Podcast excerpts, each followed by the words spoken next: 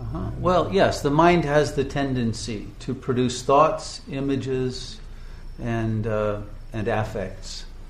So uh, one can always ask oneself silently, whose image is it? Where is it coming from?